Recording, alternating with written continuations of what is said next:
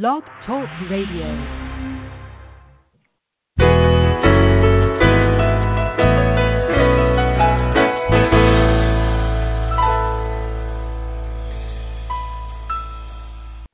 Good morning, everyone. This is Johnny Tan, author of From My Mama's Kitchen Food for the Soul Recipes for Living. Welcome to From My Mama's Kitchen Talk radio show. My guest for this morning is Stephanie James. She is a transformational coach, dynamic public speaker, published author, filmmaker, and psychotherapist with over 30 years' experience in personal development and the mental health field. Her book, The Spark Igniting Your Best Life, offers an excellent step by step guide on how to examine beliefs that don't serve us, ways to develop more authentic and rewarding relationships, including with ourselves, and how to approach each day with zest. Nominated for Fort Collins Women of the Year in 2014 and a graduate of the University of Denver, Stephanie has an unrelenting commitment to helping others ignite their best life and become the best version of themselves.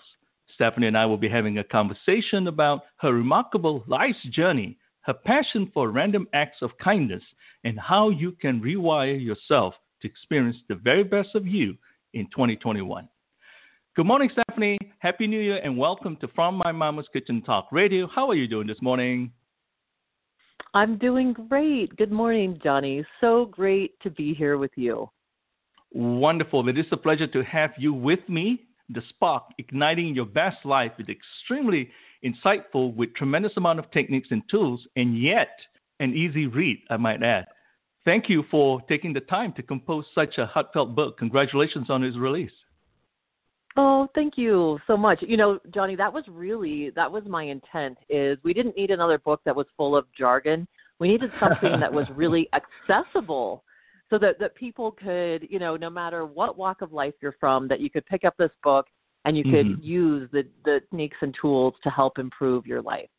So mm-hmm. thank you for that. Oh, you're welcome. Let us start by getting to know you a little bit better. Please give us a quick walkthrough of your life from childhood to the present moment. And we do have the whole hour, by the way.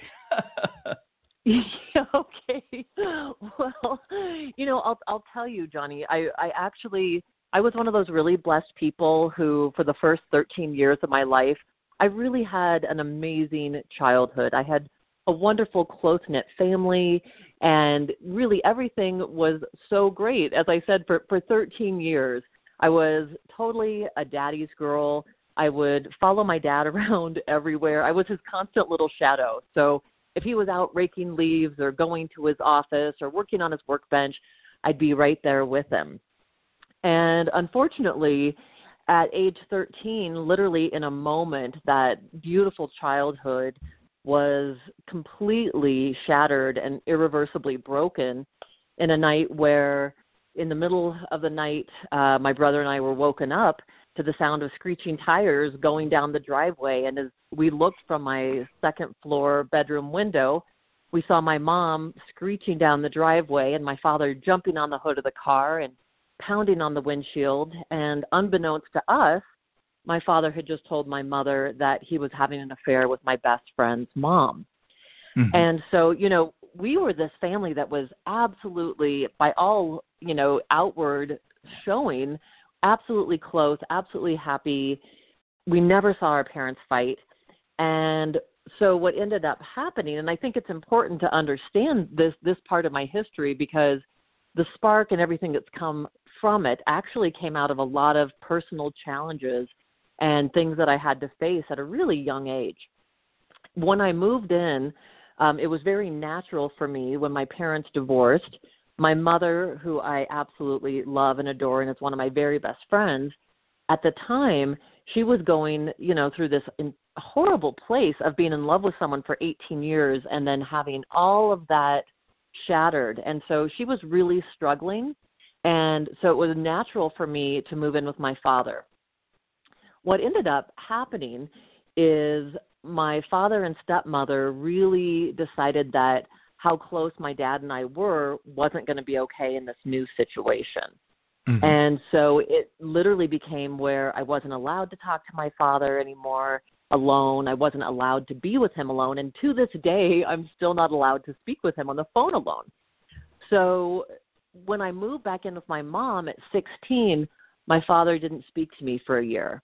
And what came out of that, Johnny, was literally a place where I I felt like, man, I'm I must not be lovable. There must be something wrong with me that that my father would reject me. And so it wasn't until I really was at this seminar in San Francisco that I was walking in, and the presenter, Dr. Jaffe, I'll never forget this, um, during the middle of the presentation, stops and he says, Hey, you in the blue coat, I have a message for you. And I kind of looked around. I was looking at, you know, other people thinking, I mm-hmm. hope someone else has a blue coat on. And then I realized, oh, it's me. And he said, I have a message for you. And, you know, I'm like, okay. And then when he started to say it, I couldn't hear him. It was like I was blocked. My ears couldn't hear what he was saying. And mm-hmm. everybody mm-hmm. kind of starts laughing. And then he said, okay, this is my message for you. And right when he said, he tried to say the message again, all of the air conditioning units came on in the facility and nobody could hear what he said. so then everybody's just laughing. He says, Come up on stage, come up here. And he said, My dear, this is such a hard message for you to get. What I'm trying to tell you is this stop trying. Stop trying. It, it, he said, You know, you've been trying to be perfect for your father your whole life, and now you're trying to be perfect in your life. Stop trying. And that was such a powerful moment for me because I thought that I had to earn love. I thought I had to be something or be successful or do something in order to be loved. And it was a pivotal moment for me when I realized I don't have to earn love, I have to just be it. Mm-hmm. Mm-hmm. And so since then, it's just been amazing how my life has taken off. I've just been so blessed to be able to have the amazing I have an amazing soul tribe. I have amazing friends and family around me a career that I absolutely love, the book and my film that's coming out this year. So so to be able to to take a life that had a lot of pain, you know, I I really believe that those challenges and the hard times that we face can actually become the match point that ignites something within us that then becomes the gift we can share with the world. Sure, that's a wonderful story. Thanks for sharing. Who were the major influences when you were growing up? I would say, you know, one one of my first influences in in such a cool, positive way was my grandmother. Mm-hmm. Mm-hmm. Uh, mm-hmm. She she was one of those people that never knew a stranger, and I I come from this long line of women like that. My mother's like that too, where my grandmother when, when she was a farmer, she and my grandfather owned a sugar beet farm in mm-hmm. Timnath, Colorado. And um when when she retired and became an Avon lady, she never made any money because whenever she'd go to visit someone at their home, she'd always bake them a Bundt cake and probably spent more money on the ingredients than she ever made. Um but it was that kind of love like when she would find out it was someone's birthday she was literally a master cake decorator she would always be you know having people come over for dinner or you know be making people's occasions special and so i really i think from her learned this art of service and love and just this unconditional kindness my mother was absolutely that way as well i'll never forget this has been, gosh, about 28 years ago on a train ride from Denver to Anaheim. We were going to Disney World with my then four year old daughter. And we couldn't find my mom for a few moments. And then there we find her in this sightseeing car. And she's sitting with this gentleman who was talking about having AIDS. And he had just, like, my mother had just befriended him and was just mm-hmm. listening to his story. And that's who she's been in her life, you know, so I had mm-hmm. these women that were role models of just definitely um, just this open heart, never knowing a stranger, always reaching out. And, you know, I have to say, too, my mom is one of the strongest people I know. She mm-hmm. had her own business. She owned a florist business for 33 years. And so I saw her just as the hardest worker. Um, and it was amazing watching that. And I guess too, the the other person I'd say is my stepfather. Um, mm-hmm. he, I, I call him Pops, and mm-hmm. he he is probably the person I can remember when I was that wounded little girl at 16 years old um, and going through that rejection of my father. He had just newly married my mom at 15, and he had been a bachelor his whole life. So here he was, you know, 38 years old and has these two teenage kids, my brother and I. My brother was 13. And I remember, you know, crying and really being distraught, and Pops just sitting me on his lap and just saying, you know, I love you unconditionally. It doesn't matter what you've done, it doesn't matter what's happening in this kind of outside world. I love you. And he has been that consistent message my whole life. Um, he also uh, was CSU women's track coach at the time. He went on to have he had this huge 33 year in academia, but at the time he was CSU women's track coach, and I was not a great runner. and I remember the day I, I I went out for cross country, and when they said you're going to warm up with a three mile run, and I thought, oh my goodness, I've only ran around the block, maybe, you know, um, and and felt inadequate, felt like I couldn't do it. And again, it was one of those moments where Pops just really embraced me and loved me, and I was like, "You don't need to do this for me." Again, it was that message of you don't need to mm-hmm. earn love. Mm-hmm. I love you just mm-hmm. for who you are. So, you know, th- those have been really great influences, and I would also have to say too, my father you know those first 13 years of my life he really did give me this wonderful love of academia and music and literature poetry um theater and at you know at one point i really did have that sense of being really loved from him and um just really exploring all the different things in life and traveling and so I, I'd have to say those are those are the early and major influences of my life. Yeah. Thanks for sharing. When did the reference to the unsinkable Molly Brown come about?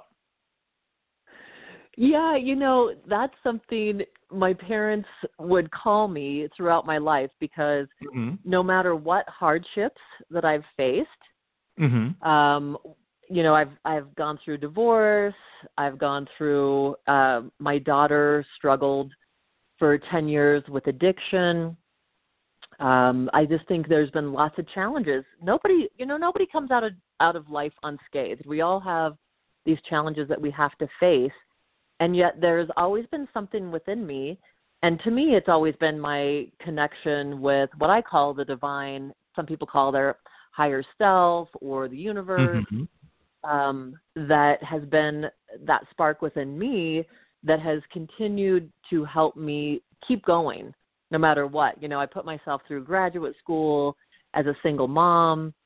I have always just been really driven in my life and wanting to share whatever gifts that I have gotten, whatever mm-hmm. wisdom I've gleaned with with all those people around me so it's it's kind of that you know the unbelievable yeah. Molly Brown was you know she survived this horrific horrific thing, and um, I I feel like that's yeah that's it, it to me it's it's I love it it's it's a fitting name because that's no matter what challenges we face in life we can keep going you know it's mm-hmm. I it, I look at the analogy of when I'm flying mm-hmm. I love to be up on top of the clouds because no matter what the day looks like below, if it's storming and it's awful, when you get up above those clouds, it's always sunny.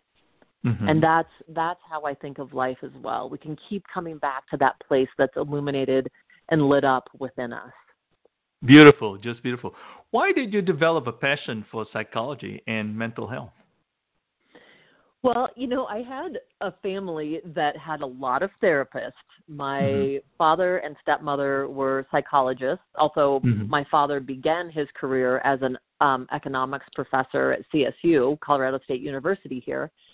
Um, and I had an aunt that was a, a dance and movement therapist. I had an uncle who was a family attachment therapist. I had another aunt who worked with developmentally disabled um, people. Actually, it was parents whose children were developmentally disabled and was a counselor for them. So I had a lot of those influences where it was always important to be talking about your feelings and processing what's going on in your life.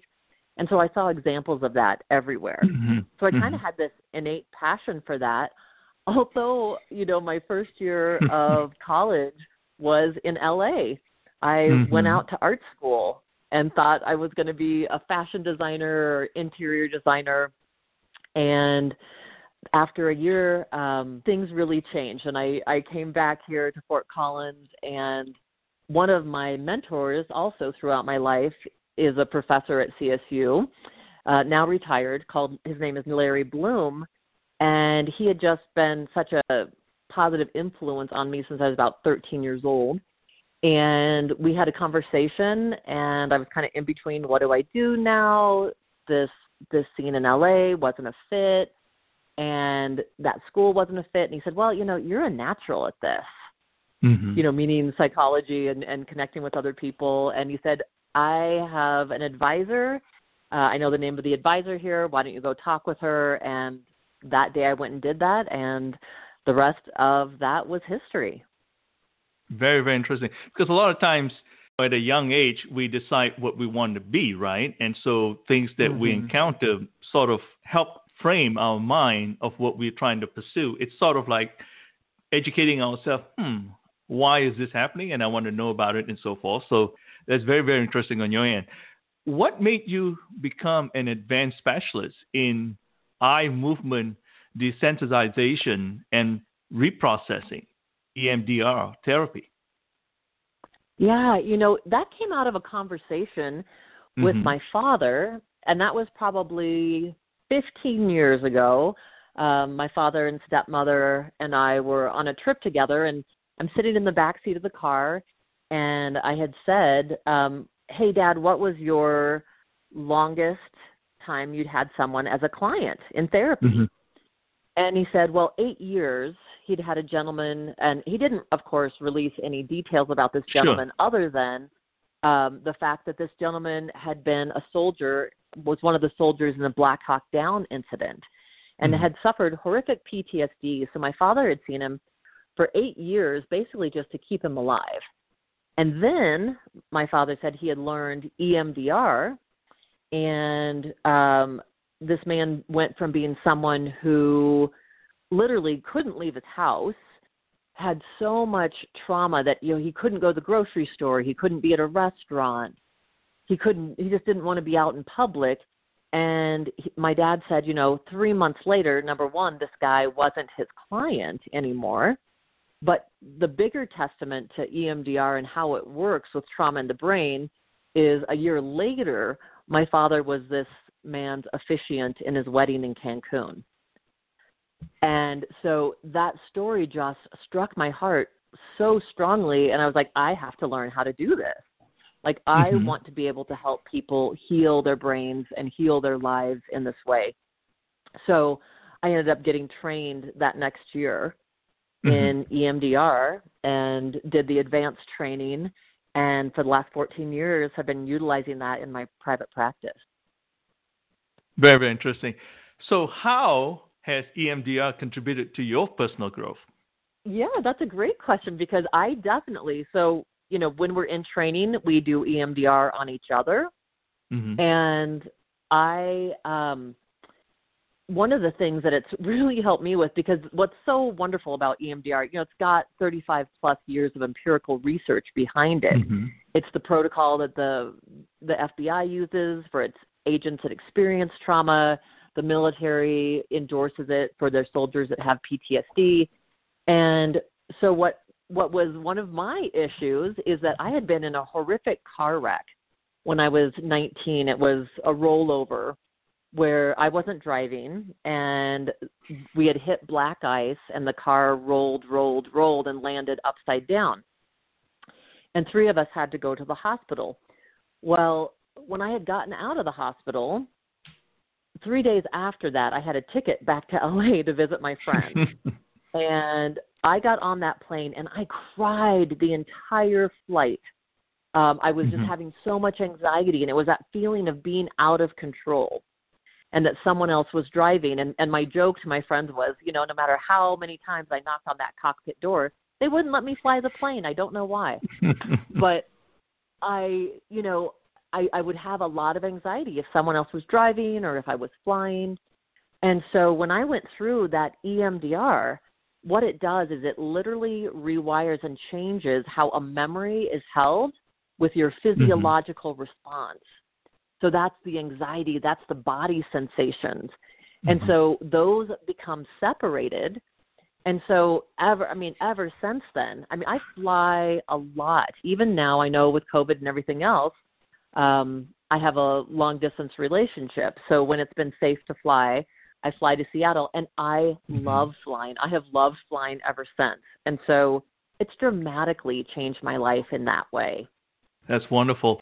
By the way, you're listening to From My Mama's Kitchen Talk Radio. Our podcasts are available on iHeartRadio, Apple Podcasts, Google Podcasts, Stitcher Radio, Blubrry Podcasting, TuneIn Radio, Mixcloud, Podchaser, Listen Notes, and Hop Hopper. I'm Johnny Tan, your host, and my guest for this morning is Stephanie James. She is a transformational coach, dynamic public speaker, published author, filmmaker, and psychotherapist with over 30 years' experience in personal development and the mental health field. Her book, The Spark Igniting Your Best Life, offers an excellent step by step on how to examine beliefs that don't serve us, ways to develop more authentic and rewarding relationships, including with ourselves, and how to approach each day with zest nominated for Fort Collins Women of the Year in 2014 and a graduate of University of Denver, Stephanie has an unrelenting commitment to help others ignite their best lives and become the best versions of themselves. We're having a conversation about her remarkable life's journey, her passion for random acts of kindness, and how you can rewrite yourself to experience the very best of you in 2021. Stephanie when did you discover the spark in your life? I know you had mentioned sprinkles of it all over your life, but mm. when it truly sort of kicked in as the thing? Yes, great question. I would say that that happened about four years ago. So it's it's mm-hmm. really. I mean, I feel like I have led this, you know, wonderfully. You know, there's been these peak moments and these beautiful moments, but I think when I started living that way fully, um, well, it's been about three and a half years ago. And that was, there was a moment when my daughter actually, that's when my daughter went into treatment after 10 years of addiction. And mm-hmm. I took care of her two sons. At the time, they were three and four years old. So I guess it's been, yeah, so I guess it's been four years. My grandson is eight. And those three months, you know, I it, it was so rough. Um, I was dealing with, of course, a lot of different emotions. Finally, getting to the breaking point with my daughter, where we had to get her into treatment, um, and then taking care of these two little boys, working full time, coming home. Uh, my husband at the time, it became really strained between us, and ended up being the end of our marriage. Um, and th- there were other things going on, so I don't want to, by any means, blame it on my daughter's situation but this just kind of heightened it. Um, and there was a moment one night where I had been with my grandsons and trying to get them in bed because I would wake up in the morning, feed them, get them to daycare, work all day, get off work, go get them from daycare, fix them dinner, you know, give them a bath, read them stories, rub their backs till they went to bed, and then I would be just exhausted, falling into sleep every night. And so there was this one night, and that first it was the first week that the boys were with me. And my husband at the time had gone to a conference in San Diego and wasn't getting a hold of me that night. And I had so many emotions and I just it's it's like I couldn't even cry. I just felt overwhelmed at that moment and said you know what? And I'm I'm talking you know to God at this point. I'm talking to the divine and I'm like I surrender I just surrender all of it. it's like I've been trying to push my way and drive myself through my whole life and I just can't do it anymore. Obviously, my will and my push isn't working. So I'm just going to let it go and give it up. And it was like miracles started happening after that. Truly, I think I woke about four in the morning with a really profound sense of peace. Mm-hmm. And what started happening after that, it wasn't long after that that I was in my office with my door cracked open. I didn't have a client and I heard a knock on the door, and in walked Chris Lamphere, who has been the producer of my show, The Spark with Stephanie James, my radio show and podcast. And he came in and said, sat down and said, Hey, Stephanie, I've been wanting to talk with you. Um, I was just wondering if you were ever interested in doing your own radio show. And Johnny, the, the ironic thing about mm-hmm. this is literally three minutes before he came to my door, I was sitting there going, Gosh, how do I get back into radio? I had been a guest on a radio show here in Colorado um, three or four times as kind of their mm-hmm. local expert on mental health issues. Mm-hmm. And I thought, how do I how do I get back into radio? And with that question, here three three minutes later, comes, you know, this this person who's saying, "Do you want to have your own radio show?" And so that's where the spark was ignited. And from that radio show came so much because I also have people that are thought leaders in the areas of psychology, spirituality, science, um, people that are huge entrepreneurs, comedians, you know, people that really have that lit up life and are living it and I just started just personally just expanding and growing. Started writing the book. Uh, from that, put on a huge seminar in. Uh, it was just not last October, but the October before here in Fort Collins. And those guests from my radio show came and were the presenters. And we we ended up filming a documentary, which is now my new film soon to be released when sparks ignite. Wonderful. That's beautiful. Please give us a synopsis of the book. Yeah. So the book is really it's it's a guide for how you can ignite these things in your life, whether it's learning how to befriend yourself and we all hear that expression like, "Oh, just love yourself, be your own best friend," but it's not about that. It's like how do I truly show up for myself and cultivate this relationship with me? How do I earn trust with me? Uh, so it's it start the book starts with that and moves on to growing grit and resilience. How do we cultivate joy? How do we rev up our relationships with our partners, our friends, with ourselves for sure? How do we do things that are going to ignite the spark in us? How can we contribute? How can we invent ourselves or reinvent ourselves as we're going through life transition? When we get to that place, maybe where we just got out of school or we've just retired, how do we find our voice? How do we find this new version of ourselves and become passionate about who we are, what our purpose is, what we want to contribute to the world, and so I've tried to make it, as we talked about in the beginning, really accessible. It's got my own personal stories, the experience and knowledge I've gained from 32 years in the field, and wonderful guests on my show. I've got in every chapter little nuggets of their wisdom combined with the research that I have gathered over the years to truly it's it's the techniques and the tools that have worked the best that I have seen people just really take off whether it was a transformational life coaching client or one of my psychotherapy clients these are the things that help people really transform their lives and open things up in a whole new way so that they feel like they've got that aliveness again and they're living mm-hmm. more fully. You know they're doing the things that they have always wanted to do. Sure that's true. Very true. Well let's talk a little bit about the book itself. Why is cultivating a personal relationship with ourselves critical? Great question. It's it's critical because we are the ones that have to show up for us first before we're mm-hmm. really able to fully show up for others. You know, that's we always go back to that old cliche, but it's so true when we're in the airplane and they say put on your own oxygen mask first and then mm-hmm. you can assist others.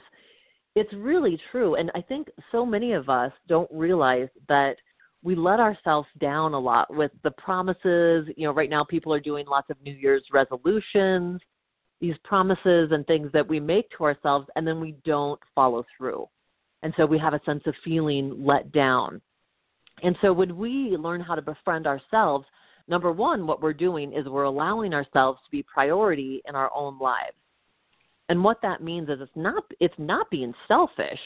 It's actually just saying, I'm going to carve out time for myself and show up for myself day after day. And by that, I'm gaining and growing this trusting relationship for me. So I know that I've got my back. I've mm-hmm. got me. Uh, and so I think one of the the best things we can do, what I love, is I I use that you know relationship time for myself is my morning routine. So mm-hmm. when I mm-hmm. wake up in the morning, I exercise, I spend time in meditation. I'm always doing gratitude journaling or just being in that place of gratitude. And what that does is not only does it prime my mind, body, and soul to have a really awesome day, wonderful day, it also, every time I do it, I keep a calendar. And instead of crossing out the day at the end of the day, I put a heart on that day so that I can look in a week and I've got this week full of hearts, or at the end of the month, there's a calendar full of hearts that's shown like, wow, I really loved myself this month. I really took care of myself this month. Mm-hmm. And when we do that, Johnny, it's like we are showing up in this place of fulfillment and we've we're we have abundance within us. It's not out of scarcity or lack that we're trying to show up and be there for others existing on fumes mm-hmm. and we're able to not only then enhance our own lives, but the quality of what we're giving and the way that we can enhance other people's life is so much more full. So that's yeah, I think that's what I'm talking about when I talk about that. Very interesting. So is that what you mean by our thoughts impact how we connect with ourselves and others absolutely. perhaps? Oh yeah, yes, absolutely. It's the content of our thoughts and unfortunately, about 95% of our thoughts are subconscious. We don't mm-hmm. even realize what's ruling our behaviors or interactions until we take the time to dig a little bit deeper into what might be my limiting beliefs. Wow, I mm-hmm. have this behavior pattern or I have something that shows up in relationship that doesn't feel good. Instead of punishing yourself, there's there's no need to punish ourselves. You know, it's like, oh, this is an opportunity so I can dig a little bit deeper and figure out, okay, this is something that I really want to pay attention to so I can change this belief. Because so many of our beliefs are something that happened so long ago and they it just like I said becomes subconscious and we're not even aware it's what's ruling the show. Mm-hmm. So once we're able to do that, we can turn it into more of a positive affirmation of what we want to believe because most of our beliefs truly they're habitual We've we've said it to ourselves so many times that we believe it's true, even when it's not true. You know, I think about like forever thought this is way way back that the world was mm-hmm. flat. People really believed that. You know, in Christopher Columbus's day, before he sailed, people really believed you could fall off the edge of the earth. Now that wasn't the truth, you know, capital T truth, but people really believed it. And because it was mm-hmm you know reiterated over and over again that was a widespread belief. Well once we found out that the world was round then everyone's belief changed. So what's what's really wonderful is that we can do the same thing. We can change our belief about ourselves. And so the way that we do that is once we unearth what these negative beliefs are then mm-hmm. we, we have the power to change them. We have the power to start saying what is it that i want to believe instead and I really encourage people to do 21 to 30 day affirmation challenges where they're not only just writing out the affirmation, they're actually putting action steps behind it. Mm-hmm. So an example would be if if if my affirmation, if something that I really want to see about myself is that I am healthy and fit, then it doesn't just help me if every day I say to myself, I'm healthy and fit, I'm healthy and fit, I'm healthy and I'm fit, and I'm not doing any action to back that up. Mm-hmm. So when I encourage people about changing our beliefs and changing our mindsets, I say, well, let's write down not only am I healthy and fit, let's write a couple steps of what I'm going to do in order for that to be a reality. And so it's I am healthy and fit and I make nutritious food choices every day and I work out 30 minutes 5 days a week. So when I have people do this, I have them write all of their affirmations out in the different areas of their life. So mm-hmm. it might look like health and fitness, career, love relationship, spiritual relationship, finances and money. So first they write out their limiting beliefs or their negative beliefs.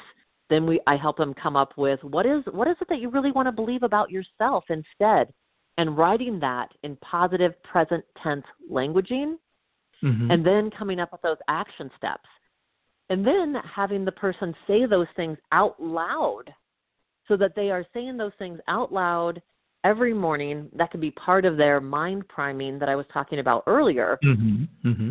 And after 21 to 30 days, those thoughts start becoming more automatic. And something takes place, which is really, I love this, that we start developing something called cognitive dissonance if we do something that doesn't fit this new image of what we are stating mm-hmm. every day out loud to ourselves. So, for example, with a health and fitness, if I'm proclaiming that I'm healthy and fit every day and I make nutritional food choices, but after 30 days try to reach for a Twinkie, there's going to be something in me that goes, hey, wait a minute. That doesn't fit your image of you anymore. Mm-hmm. And so it, it becomes this beautiful tool of not only correcting our thoughts, it corrects our behaviors and our beliefs. So it's one of the ways we can just make really substantial change in our lives. So true. Very, very true.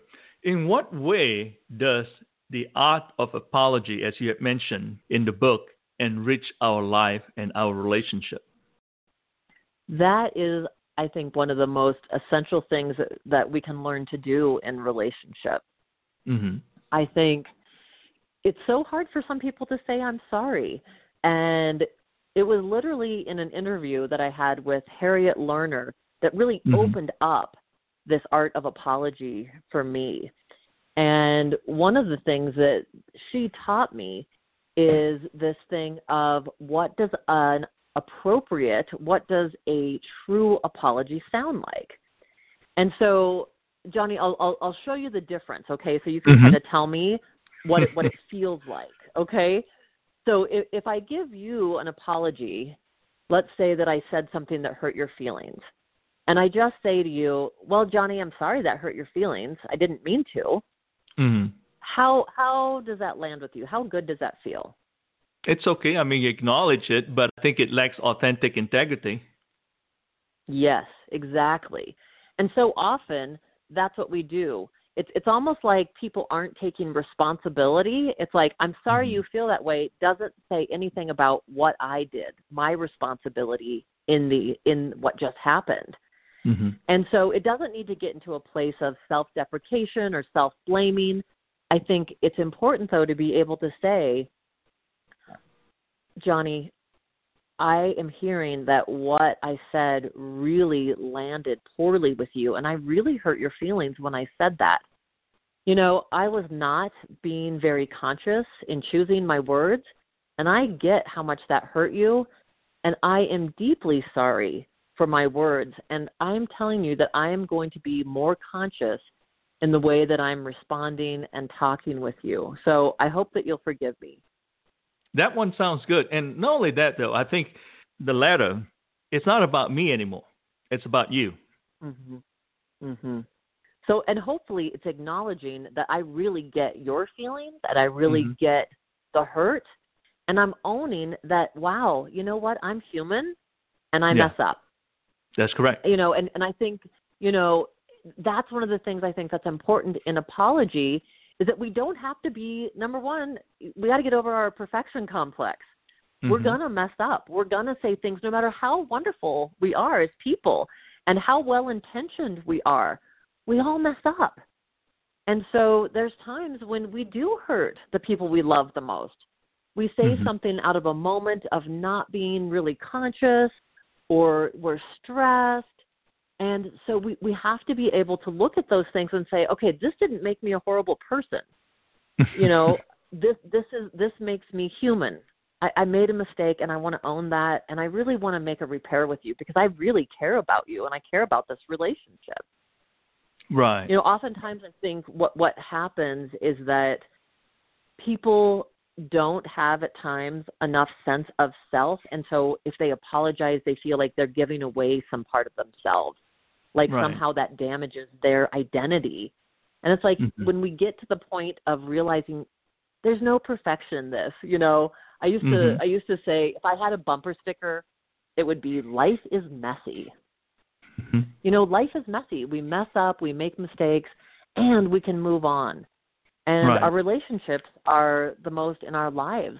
So to keep those healthy and thriving, learning the art of apology is essential. Mhm. Mhm. So true. Very very true. You're listening to From My Mama's Kitchen Talk Radio. Our podcasts are available on iHeartRadio, Apple Podcasts, Google Podcasts, Stitcher Radio, Blubrry Podcasting, TuneIn Radio, Mixcloud, Podchaser, Listen Notes, and Hubhopper. My guest is Stephanie James. She is a transformational coach, dynamic public speaker, published author, filmmaker, and psychotherapist with over 30 years' experience in personal development and the mental health field.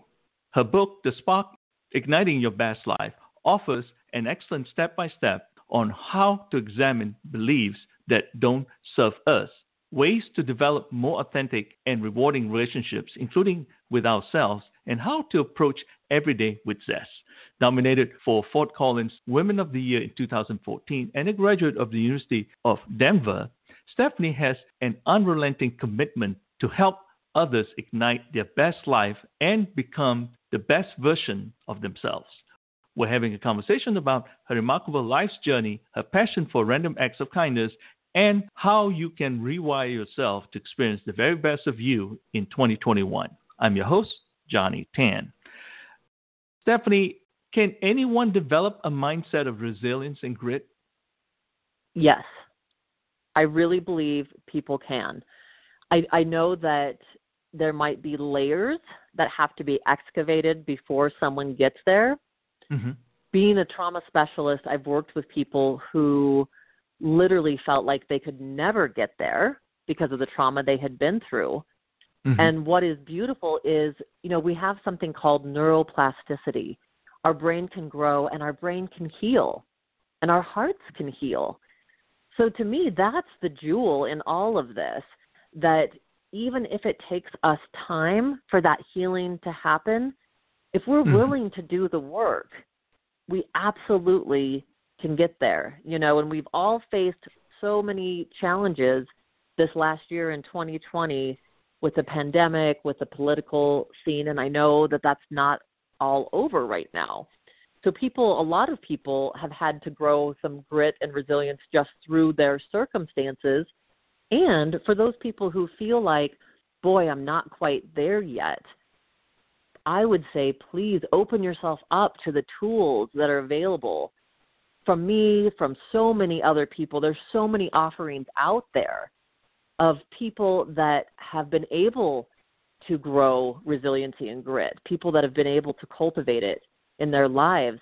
And you just have to follow that model, and you can too. And it really begins, to me, one of the ways we really do that, no mm-hmm. matter where you're at, you know, in your healing journey, is to stop and start spending time in some kind of mindfulness practice.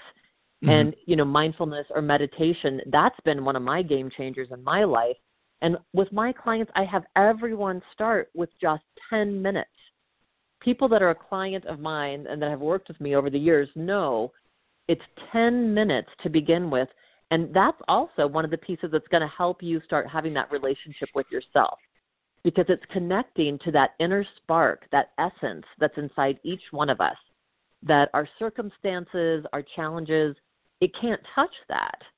It's it's you know it, this is it's no longer an outside job. I got to go outside of me and fix something or do something. It's an inside job. I need to sit and be in connection with my heart, with my higher power, whatever that is for people, and to just breathe and be. And it's so powerful that in that stillness, we can find our guidance.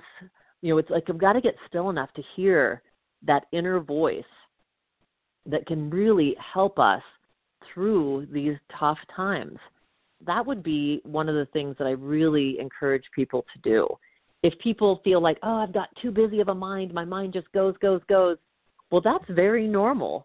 In in my workshops, I talk about how our mind is just like a frolicking puppy. You know, that's what it's supposed to do. I I have this picture of this little yellow lab puppy who's running full throttle and his ears are flapping and his tongue is wagging and I'm like this is our brain. This is what our mind does.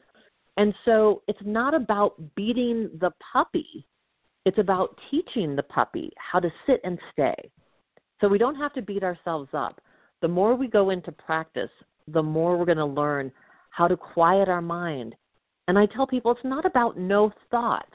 We don't have to be a monk in an ashram. It's about quieting our thoughts and going within.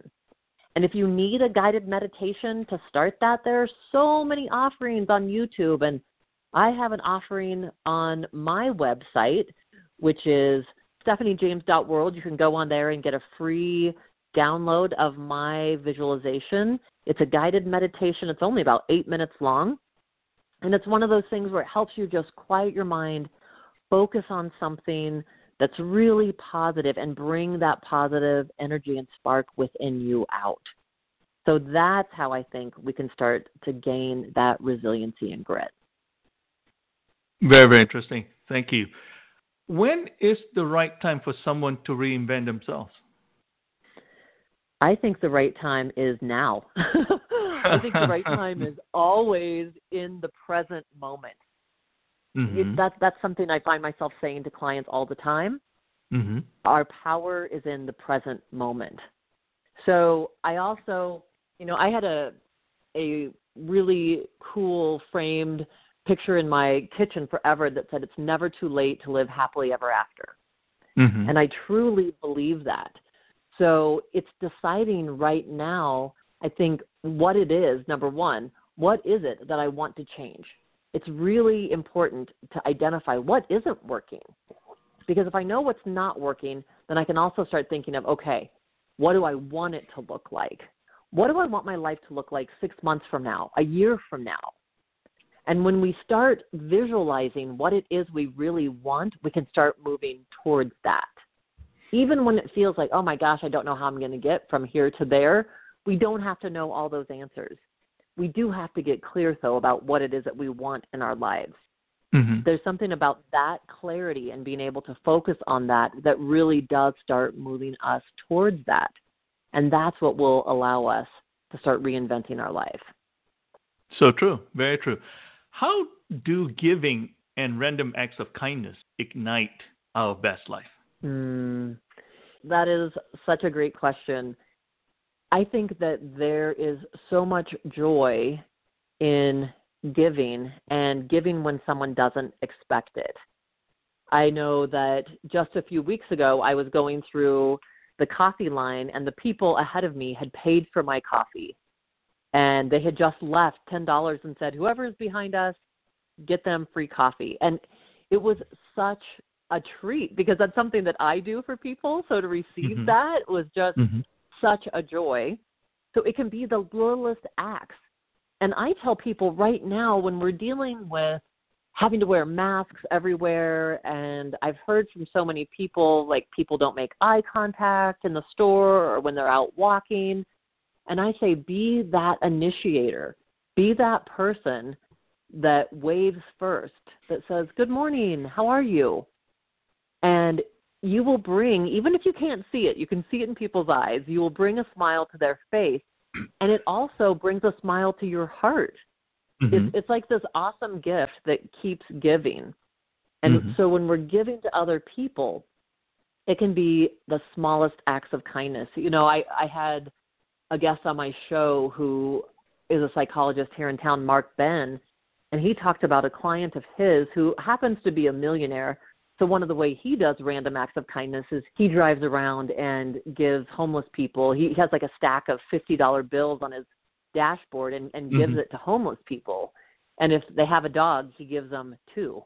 you know, um, and and so it's really in the capacity in which we can give that really I think ignites something within us. It doesn't have to be monetary. It can sure. be the simplest of gestures. But I do mm-hmm. feel like it is something that and, and this was a lesson from my mother in I remember in high school, you know, if I was feeling down, my mom was always like, Well, what can you do for someone else? What's a way that you can contribute to somebody else's joy? Mm-hmm. And I remember for a while I went and I would read to a couple people, and this is in high school, um, at the local nursing home that were blind. Mm-hmm. And the the joy that I was able to share with them made me feel good too. Mm-hmm. So it's this beautiful like I think of it like this infinity sign. It's like we give it out and it comes right back to us. It's this beautiful reciprocal joy that that really can be ignited when we start doing that and and we can make it fun. I mean, a random act of kindness can be letting someone in line ahead of you. It can be mm-hmm. giving up your parking place and just parking down the street. Because I think those little drops of kindness are so important. Those are the little acts that ripple out. It's like the pebble in the pond, and it becomes this ripple effect that can help start to bring this lovely healing to those around us and, and literally to the world. Wonderful. That's beautiful. What would you like for the readers to gain from reading The Spark, Igniting Your Best Life?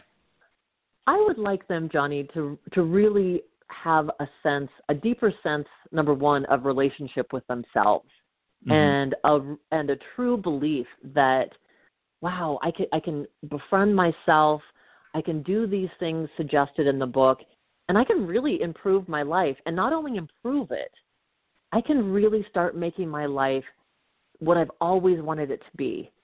I don't just have to dream about the life that I want. I can literally create it. I can start doing that now, today, in this moment. So that that's my hope that people truly feel empowered. That the the point of power starts with them and it starts in this moment. And we all have the ability to change and grow. And so, yeah, we can affect others in our immediate world and the rest of humanity. So true. Very true. Where can someone go to get more information about you, buy your book, attend your retreats, and keep up with your latest happenings? They can go to my website, stephaniejames.world, to sign up for the meditation class that I provide or the new Igniting Your Best Life Spark group. Both of theirs are on both of those are online formats. It's Stephanie the Spark dot as.me. And on my website, you can find all out about all retreats, seminars, events, and uh, my book is available on Amazon. You can get it from my website, or you can go straight to Amazon and start 2021 off with igniting your best life. Awesome. So, what's next for you? You mentioned you got a documentary coming out and so forth. So, what's up next? Well, the documentary is really the big release right now. Mm-hmm. Um, that that's really what we're working on. So we're looking at going into negotiations with Amazon Prime and Netflix and Gaia to see what platform it will be released on. Mm-hmm. That's that's the biggest. We've been working on the trailer. It's almost done, and I have been co-authoring a book with Misa Hopkins, mm-hmm. and called Women Emerging. That's kind of our working title. That might not be final title. Um, so that's one book. I'm also working on my second book, just right now having little notes and ideas and getting ready to really dive into that and really amping up my transformational life coaching, continuing with these online formats and with my partner, Morgan Oakes, and two of our dear friends, Solomon and Gabriella Masala. We are looking at putting on a retreat in June here in Colorado, and hopefully things will be open mm-hmm. back up so we can all do that in person. And that is going to be around relationships and enhancing relationship with ourselves, with our mm-hmm. partners, with others. And oh my gosh, so excited about that. That's going to be an awesome offering. So that's what's ahead right now. Fantastic. That sounds really wonderful. As we close the hour, since our show is about people, family, and living life, would you like to share a recipe for living with our listeners this morning? I would. So my I guess my ingredients, my my recipe for for living, um, without putting it a cup of this and a cup of that. I think all of these would be essential ingredients.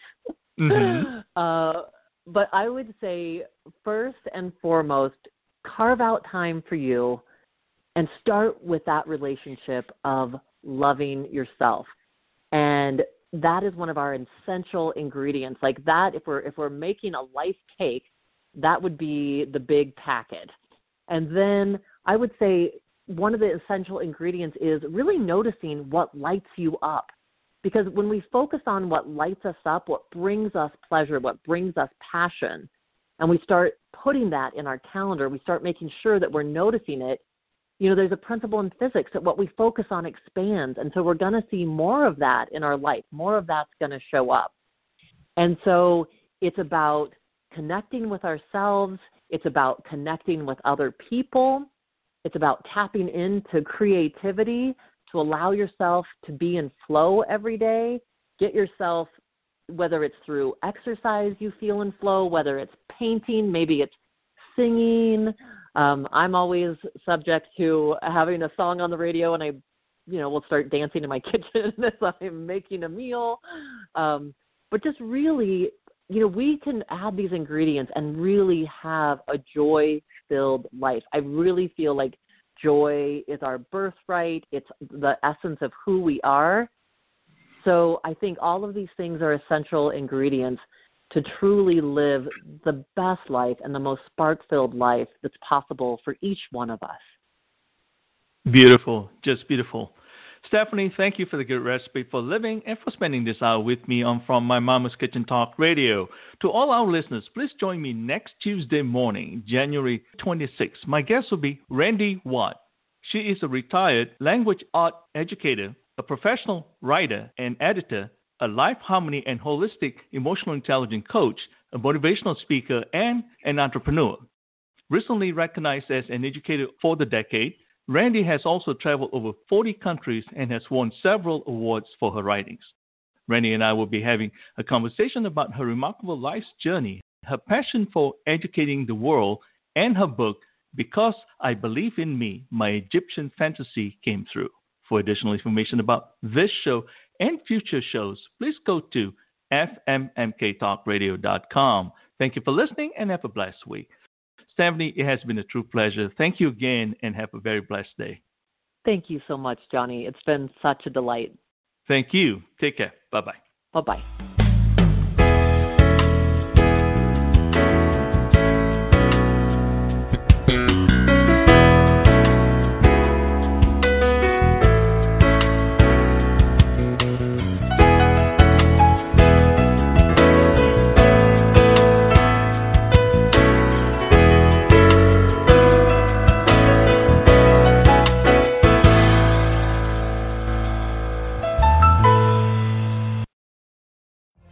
Every day, we rise, challenging ourselves to work for what we believe in. At U.S. Border Patrol, protecting our borders is more than a job, it's a calling.